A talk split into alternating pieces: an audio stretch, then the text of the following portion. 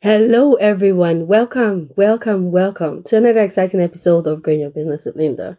As usual, for those tuning for the first time, I'm so super happy and excited to provide you with simple tips weekly, one or two, just to help you grow and scale your business, start breaking the bank. This week, I want to talk about you thinking and looking at your business holistically instead of just using one channel.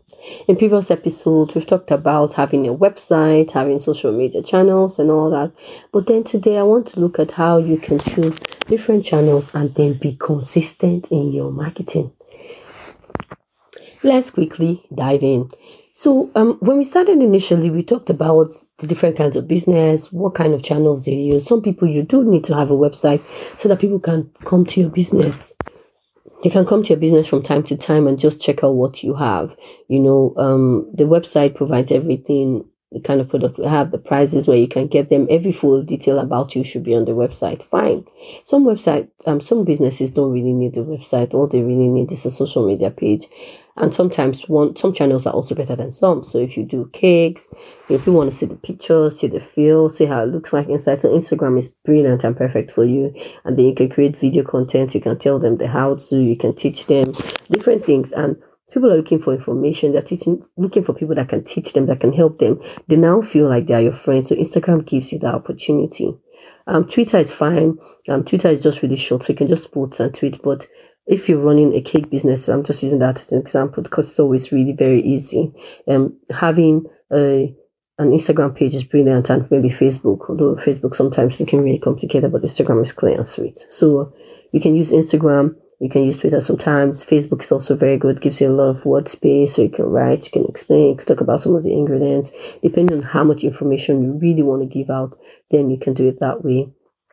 But it differs from business to business, so you can seek advice from people and all that.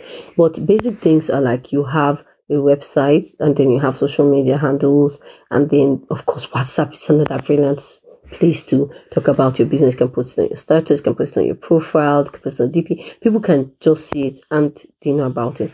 Um, one other thing I tell people about business is that after posting for like six months, one year, they posted on their website, you know, they posted on social media, they begin to relent and get tired.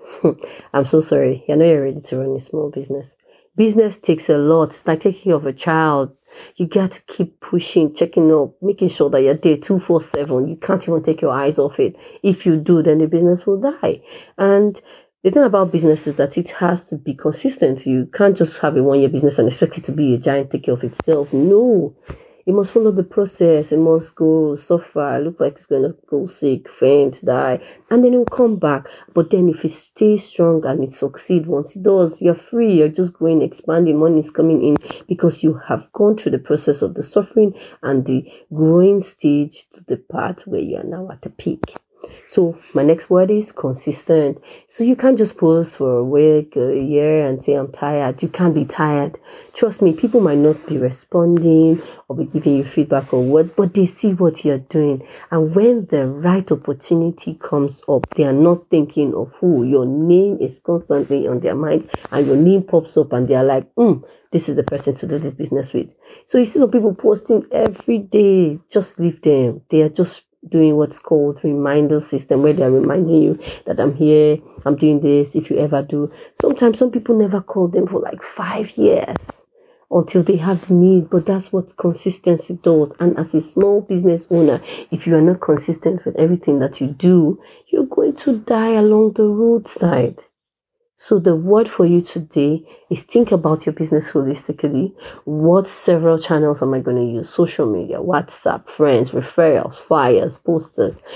So many ways. You can't just use one and hope to just grow big you have to use several ways and then you have to be consistent. Don't give up. Don't stop. If it's three times a week stick with it. Do it till eternity. Don't ever feel tired or laid back. It's not really going to be about your feelings. It's going to be about this is my business. This is what i need to do. I have to keep doing it until it grows. It's just like planting a seed. You never know when it's going to sprout out and grow but it's there. You have to keep watering it and taking care of it and protecting it from everything. And that's the same thing around your business protected from fears protected from the problems around just leave them they're going to be there but you have to just remain in business. I hope you've learned a thing or two about looking at your business holistically and remaining consistent because that is key. If you do these two things, don't worry, you're already on the road to success. It's not going to be easy, but you're definitely going to make it. Till I come your way again, I remain your noble host, Linda, on growing your business. Thank you always for listening. So have a nice day.